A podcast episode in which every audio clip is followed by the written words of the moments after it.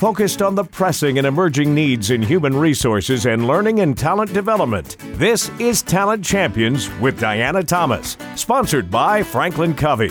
Now, here is your host, Diana Thomas. Welcome to another episode of Talent Champions. I'm Diana Thomas, and I'm honored to serve as your host. I'm so excited today to have two distinguished professors, David Allen and Brooks Holtom. Our focus is on employee retention, and I know that's a very important topic for our talent champions. David and Brooks are co authors of a recent Harvard Business Review article, Better Ways to Predict Who's Going to Quit. David's an associate dean for graduate programs and professor of management at Texas Christian University Neeley School of Business. He's also the editor in chief of the Journal of Management and researches the flow of human capital into and out of organizations. Equally impressive, Brooks, professor of management and senior associate dean at Georgetown University. He focuses on research into employee retention and, and has consulted with over 100 organizations. Welcome, David and Brooks. Thank you. Let's start with David. Can you share some insights on your background and how you got started? So, some years ago, I started a PhD in business with only a pretty vague notion that I wanted to study people at work. And pretty early in that process, I had an advisor who got me engaged in a research project that ultimately what we wound up looking at and demonstrating was that even when people are dissatisfied in the workplace, if they think that things are likely to get better, then that dissatisfaction doesn't really drive them to quit or search for other jobs. Where if uh, they have low hope that things are going to get better, uh, then it does. It drives them to search and look for other jobs. And after that, I was kind of hooked on this whole idea of studying uh, people's reactions in the workplace and, and whether they're likely to search for other jobs, take other jobs, or stay where they are.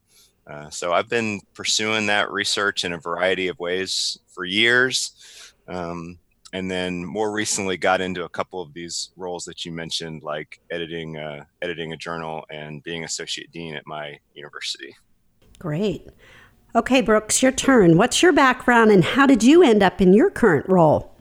I started life as an accountant and uh, spent a couple of years in a large consulting firm and then repented. I went to a PhD program at the University of Washington uh, in part because some of the most interesting research in turnover or retention was taking place there.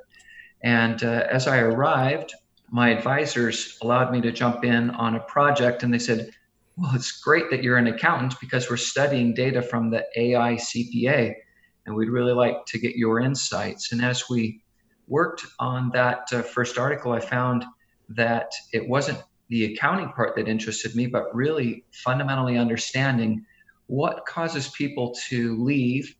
And then, as I developed later my dissertation, answering the question, why do people stay?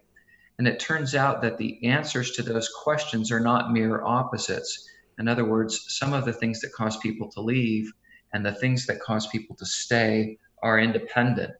And so we uh, have developed over time these two models of turnover one, the unfolding model, and the second uh, theory of uh, retention, which is called job embeddedness.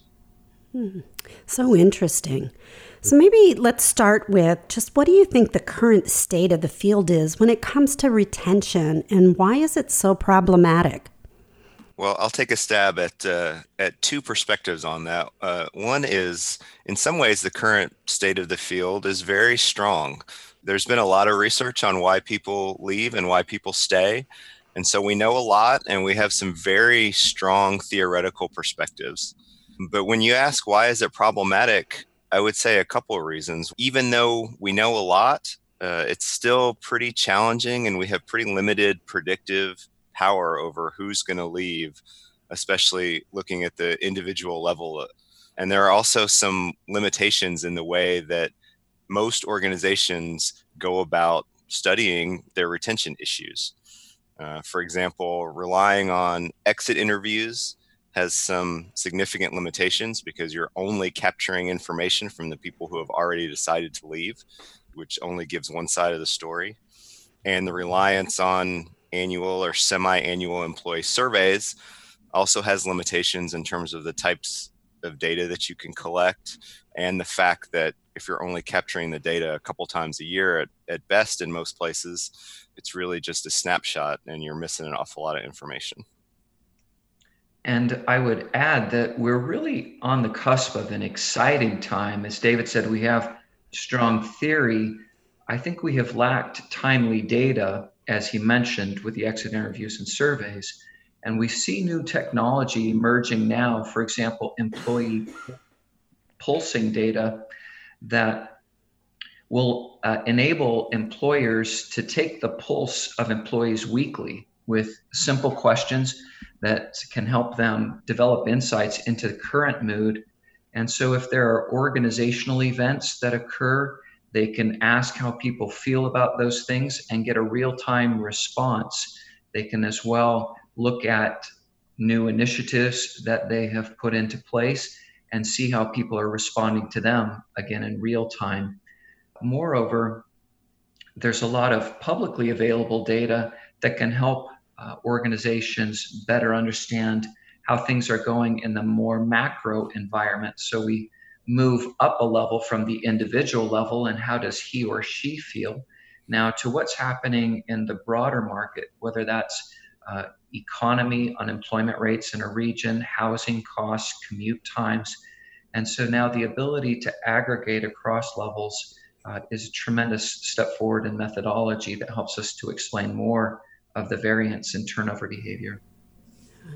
Great information. And I would add, from a practitioner's point of view, being very close to HR and learning leaders and talent leaders, over the last two years, when we've surveyed them in a variety of uh, places, Finding and retaining top talent continues to be one of their biggest challenges, especially when a marketplace exists like it does today, where it is harder to find talent and much harder when you have to turn that over or when people leave. So I think this topic is really relevant for our audience. So maybe give us a little more information about how did the two of you come together to collaborate and maybe some insights from your study.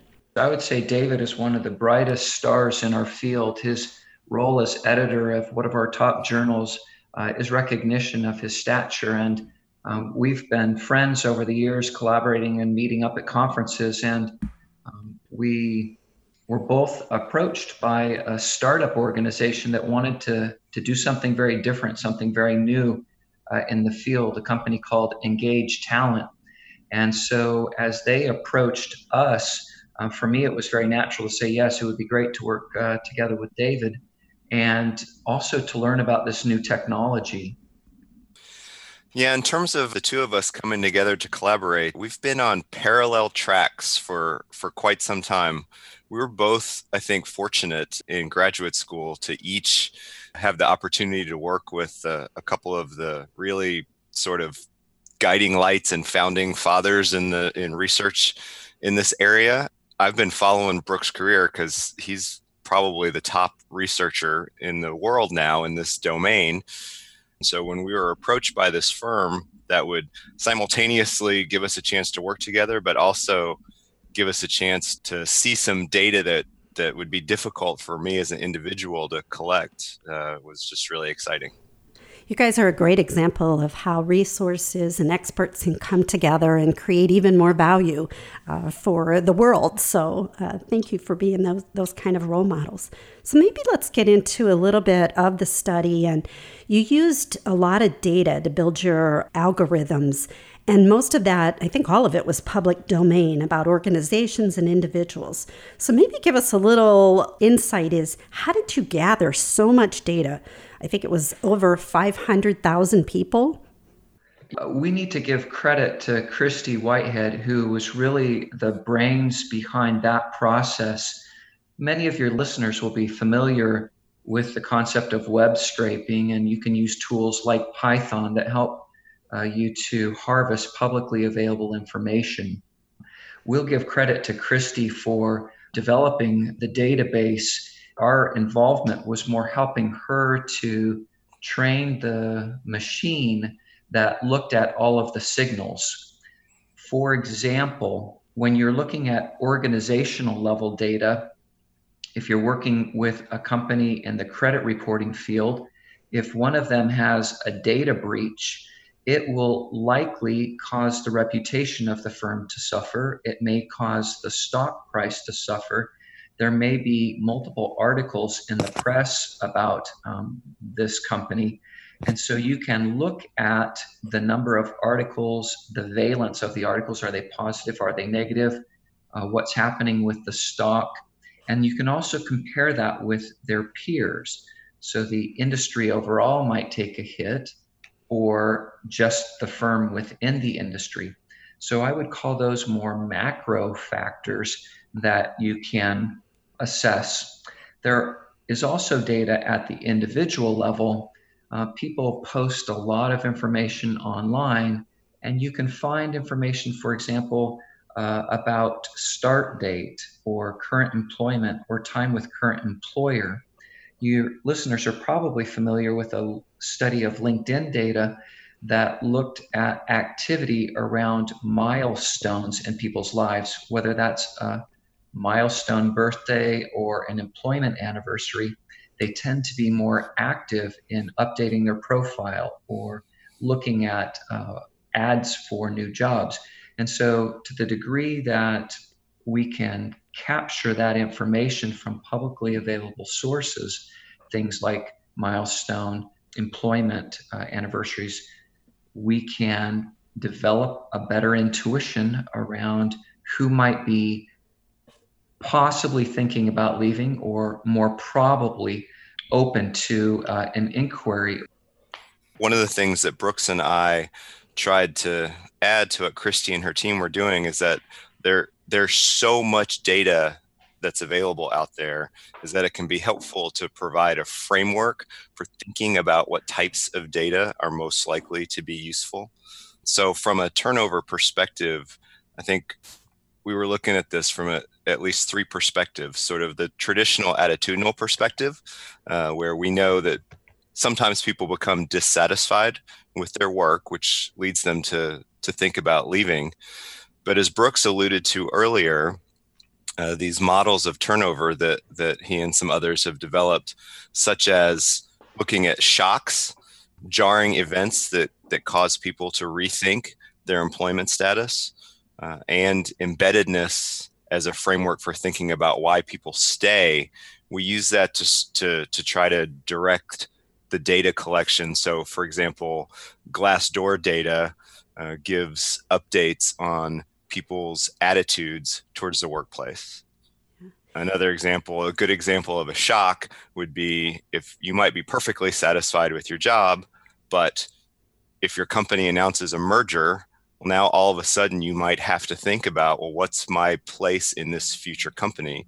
And that could make you more open to thinking about other opportunities or as Brooks mentioned, from an embeddedness perspective, if you've been somewhere a long time or if you have certain milestones that are approaching, that might affect how deeply uh, you are or are not embedded in your current job context. So, trying to provide a bit of a framework around all the different types of, of data that you could collect.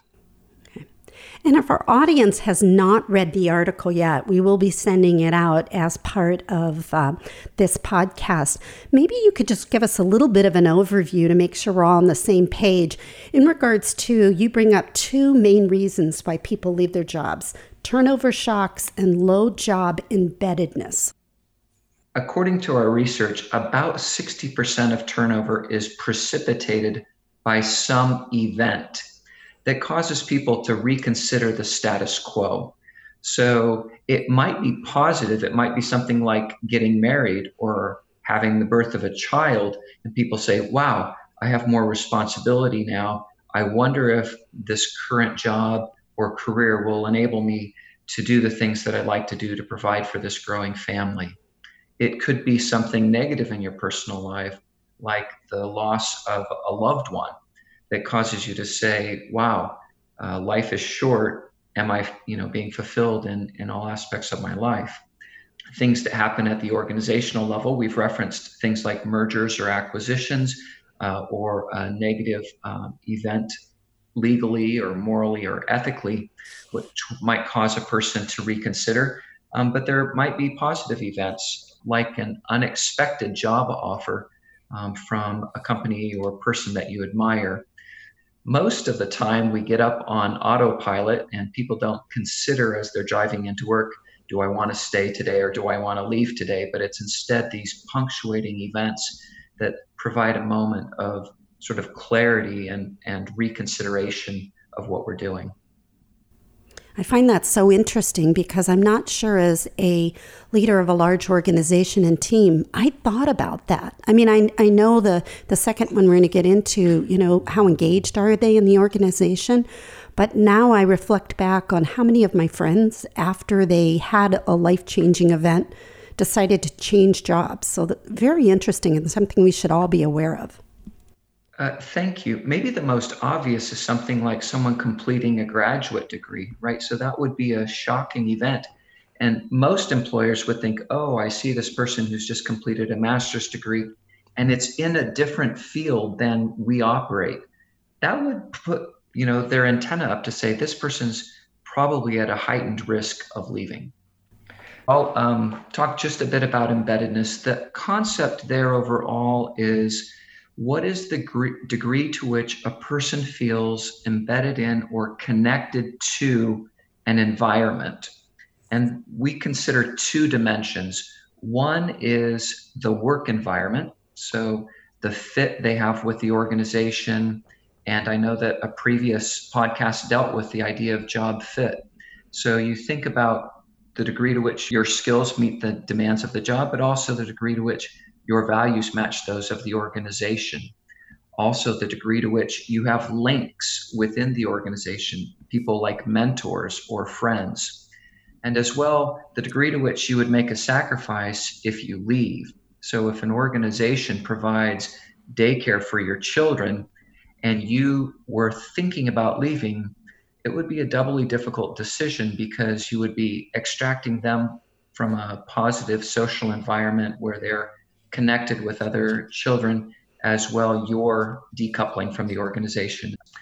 The second dimension of embeddedness is at the community level, and we think of that in terms of the degree to which a person fits in the environment that they live in. So it's the values of the community, as well the amenities, things like sporting or recreational opportunities, uh, affordable housing. Then we look at links in the community, the degree to which people are connected to institutions like schools or churches or service organizations, and then the sacrifices that they would make if they needed to leave the environment or community to find a new job. So things like having friends and family in the area would act as an embedding force in the community. The accumulation of all of those embedding forces for us uh, would help to create an embeddedness score, which we have found then predicts whether people will stay or not. So eye opening. And I love how you talked about you create this embeddedness score. So maybe could you walk through how you do this with an organization at a high level, just in case anybody is listening and saying, wow, I think we should do that, or we should call up, you know, David and Brooks to see if they'll help us. a good bit of my research has been working with organizations around how they onboard and socialize newcomers into the organization because so often it's the case that the highest turnover is among folks who have been there less than a year and, and for whatever reason have not fully adjusted into the workplace. And using the embeddedness framework uh, is a great way to think about how to organize those early experiences in such a way as to help individuals become more embedded in the workplace and also in their community. And I think the community aspect of it is something that many organizational leaders just may not think about um, in terms of, of ways that you can help people become more embedded in your own context. In terms of the measurement of it, uh, we have a well validated and developed scale that we can use to measure it with a survey. And that's probably the most common way that organizations would do it.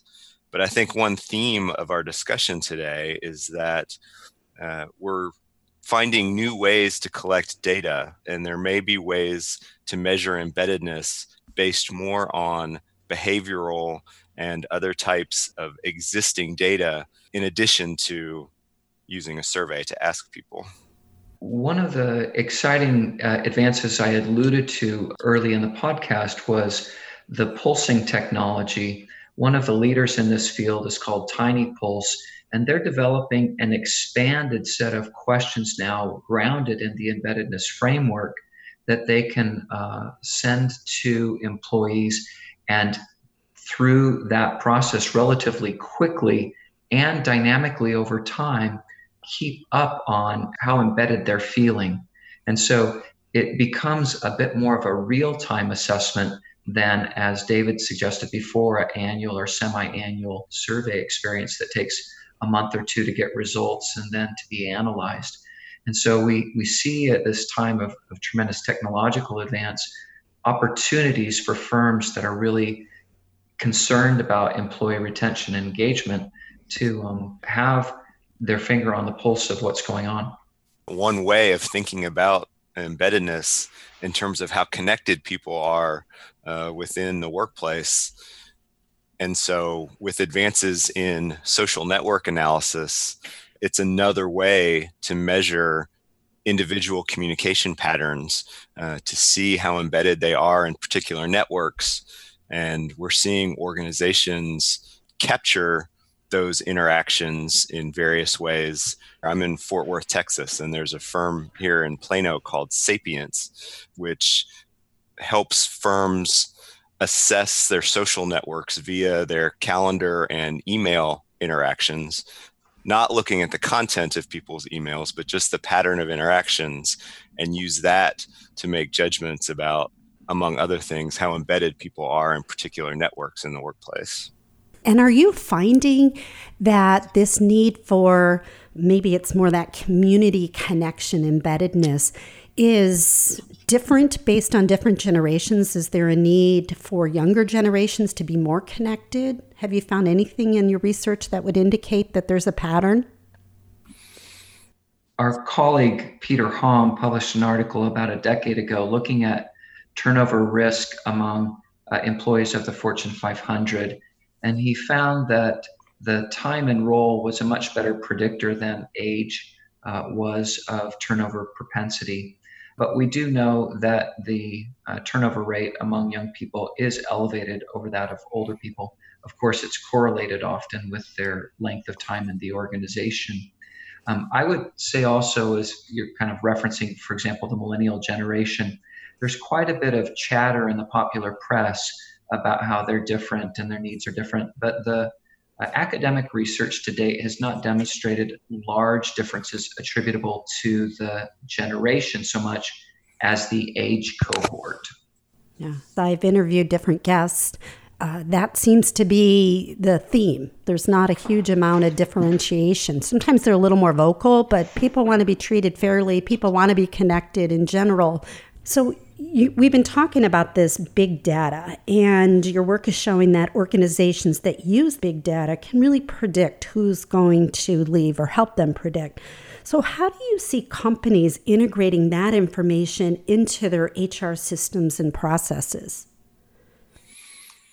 I think there's a couple of different ways to think about this. In some ways, I think that the easy part of integrating it is collecting the data uh, and and developing uh, some methods for analyzing that data. I think those are things that whether you have the expertise in house uh, or whether you you go externally, I, I think you can find people to help you do that. Perhaps the more challenging part is then figuring out exactly what to do with that data once you have it and once you have it analyzed companies right now, many of them are experimenting with with developing uh, methods or algorithms to help them predict who might be a higher flight risk, who might be at a higher uh, likelihood of leaving. But then that raises the question if you communicate that information to the manager, I'm not sure we have really strong answers to okay, what should I do with that information now? Should I talk with the employee? Uh, should I change something about the employee's uh, working conditions? Uh, should I just monitor the situation? So I think that that that for now remains the more challenging issue. And what do you see companies doing? Is a variety of all of those, or is there a recommendation you would give a, an organization if they've identified this group of people being high flight risk? I think it likely depends a bit on the context, um, but I think what you want to be cautious about doing is it would be pretty common for this to be communicated in just sort of a green, yellow, red type of framework, right? Where green suggests somebody is uh, low likelihood of leaving, and yellow is maybe a moderate, and red suggests, hey, this person, based on our data, looks like they're a serious flight risk. A, a thoughtful manager would need to be able to have some understanding of well, what is going into this prediction and why is this individual being identified as a flight risk in order to help them decide how to proceed.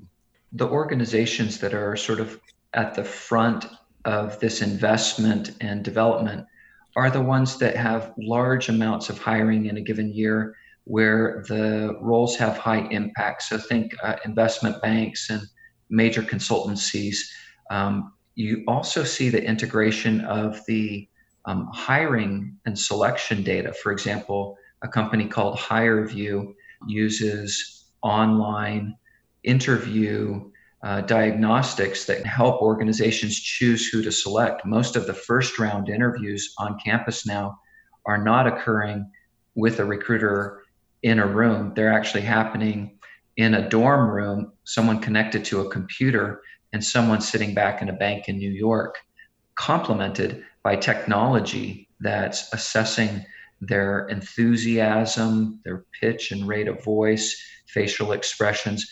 So it's a really um, sort of interesting time to be sitting close to HRIS systems, looking at the inputs coming in, and then, as David says, actually sort of figuring out then what do you do with that information. Can companies do an even better job of predicting turnover by using their internal data? And if yes, what suggestions do you have? I think the answer to that is definitely yes. If you if you look at the the research uh, that Brooks and I did for the HBR article, it originated from a bit of an external perspective. So, from a recruiting perspective, are, are there ways to use big data to tell whether employees, for example, in a certain industry or a certain geography or even a certain organization, uh, are likely to be open to receiving a recruiting message based on on some of the the big publicly available data that we have talked about. I think that if you look internally within an organization and turn the lens that way, if you think about the scope and types of data that organizations have available uh, from things that Brooks referred to earlier, like milestones, other types of, of data that would be in, in any HR information system, like time since last promotion, for example. Couple that with things like engagement survey data or the pulse survey data that Brooks was talking about. Marry that with some of the perhaps social network data uh, that I was describing. If you start looking at all those different sources of data that you have available, then you could potentially build some really powerful models about uh, about your employees. So, what do you say to the talent champions who are just struggling to whet their organization's appetites to use more data driven to help them make decisions? Well, you have to get started. Uh, a lot of people might be intimidated by big data. What is big data? Well, the reality is that we are constantly leaving signals um, through email, through text, and other medium. And we've never really aggregated all of that information in the past, but organizations have that ability now. And they probably won't get it right right out of the gate. And so the argument that I would make as a talent champion within an organization to my executive team is that we need to get started and we'll see what we can do in terms of predicting who's going to stay and who's going to leave. Um, and over time refine our models. But I think it's it's high time to get started. Great advice, and we tend to talk about this in our, our, field is we've got to at least start to crawl before you can run because sometimes we benchmark with these other companies that are at this high level and you go, gosh, I can't even get there. But at least just starting with a few things and looking at the information that you have, I think is great advice to our audience. So, I love to ask this question because everybody wants to continue to learn and grow, and people have such fascinating stories. Is if you could each tell us about one person that's had the greatest impact on your professional life and why you wouldn't be where you are today without that person's influence. So, I referred to my advisor from my doctoral program earlier. Uh, his name is Rodger Griffeth, and he's a recently retired uh, professor of management and he obviously had a great impact on uh, on my professional life. But I'm gonna mention that in two ways. One is the way that you might expect, in that he was just a great role model for how to be a productive and successful scholarly academic, which is something that uh, that we all I think need those those mentors and role models. But the other thing that that he did for me was at the same time he was role modeling for me uh, how to successfully balance professional and personal life. Many people in uh, in our profession are so focused on their professional accomplishments that it's easy to to to be a workaholic. And uh, he always emphasized uh, the importance of family, and in fact, generally chose his professional jobs based on locations that were where his family was headed uh, as opposed to the other way around. And so I just always appreciated from him role modeling how to be a successful academic while also keeping things in the right perspective.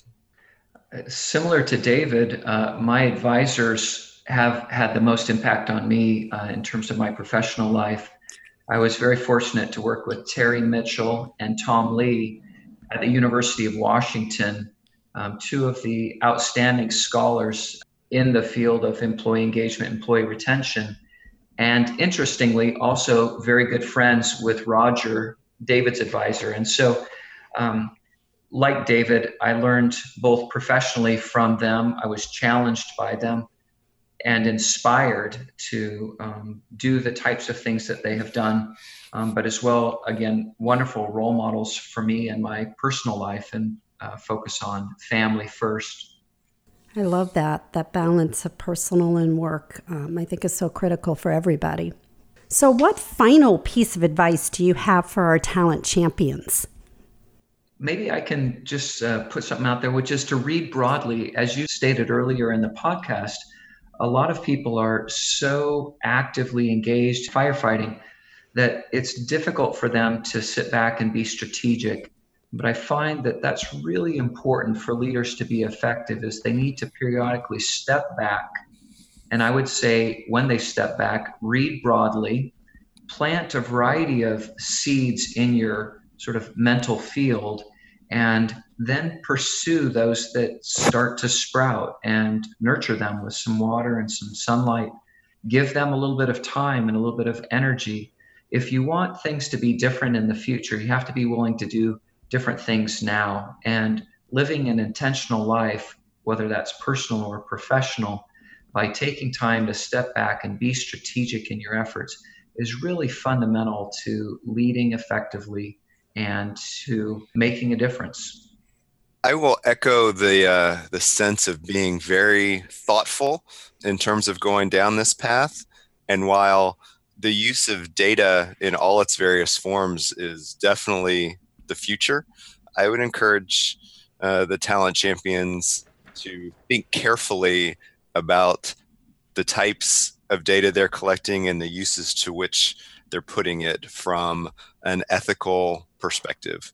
Uh, because we are in a situation where we can collect so much data about our employees and about their movements and about their interactions and about who they interact with and how they interact with other people and tie it to organizational records that include information about their compensation and their health and other other issues related to that um, that I think we we just need to be really thoughtful in the way that we're using these data. Excellent points. Was there anything that I didn't ask that I should have, or additional information that you think would be pertinent to share?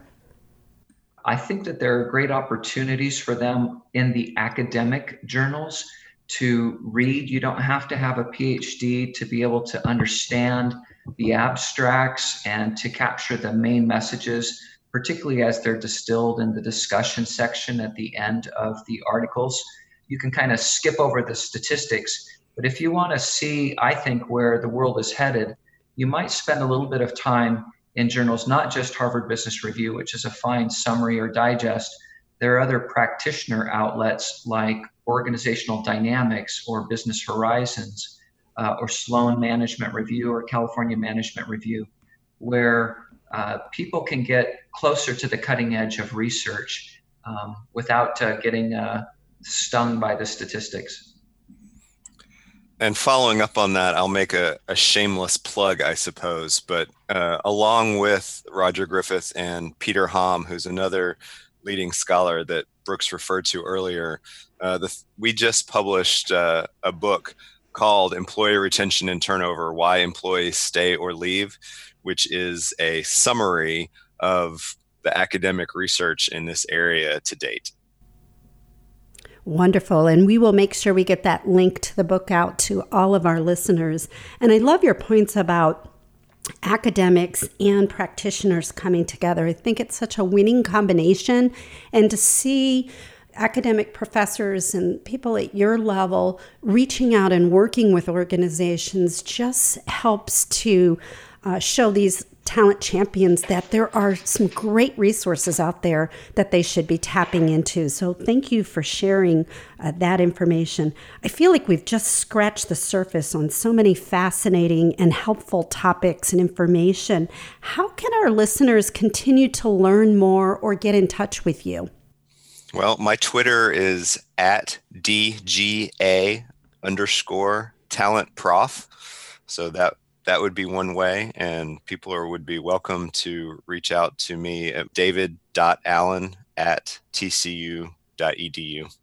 And because I'm in Washington, D.C., I've sworn off Twitter.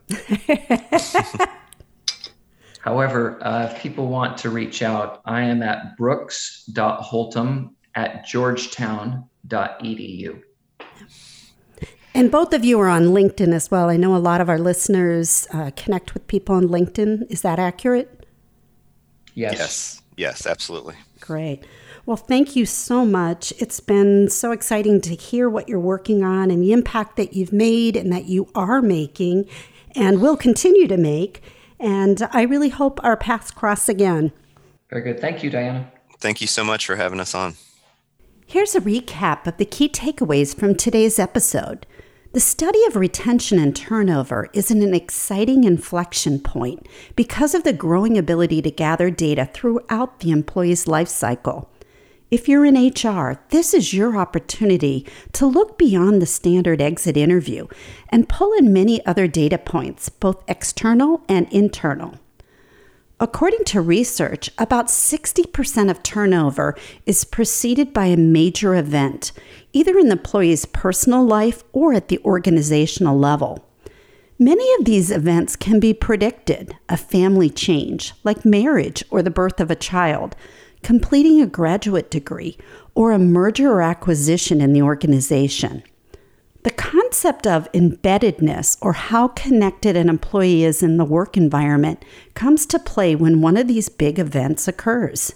In brief, the higher a person's embeddedness score, the greater the likelihood he or she will stay in the job throughout the transition. It turns out that tenure is a much stronger predictor of retention than age or generation. Those of you who are involved in onboarding programs are meeting people at the highest risk of leaving, as that first year on the job tends to be a tenuous time. Real time assessments of embeddedness are particularly important for this group. Collecting and analyzing data about retention and turnover is important, but it's equally critical to develop strategies for acting on the findings. If your analysis identifies a flight risk, what do you expect the manager to do with that information? Making good use of data requires a thoughtful and nuanced approach. Those of you whose HR organizations aren't embracing big data need to start somewhere, even if it's a small effort. So get started, see what you can learn, and refine your models over time. And finally, take time to step back from your day to day and read broadly. There are so many resources out there, including the academic journals mentioned that we'll link on our website. Stay engaged and look for opportunities to learn about new fields because you never know what seeds are going to sprout in your mind and lead you down a new path. This wraps up our year here at Talent Champions. Wishing you and your family a wonderful holiday. We'll be back in January with an episode you won't want to miss. Our guest is a world renowned executive search and talent expert. She'll be sharing some great insights and advice that everyone can benefit from as we start the new year. Please subscribe in your podcast player or visit our website, talent champions.com, to join our email list and be among the first to know when new episodes are released. Thanks for listening to Talent Champions with Diana Thomas. For more information about today's show, please visit talent champions.com.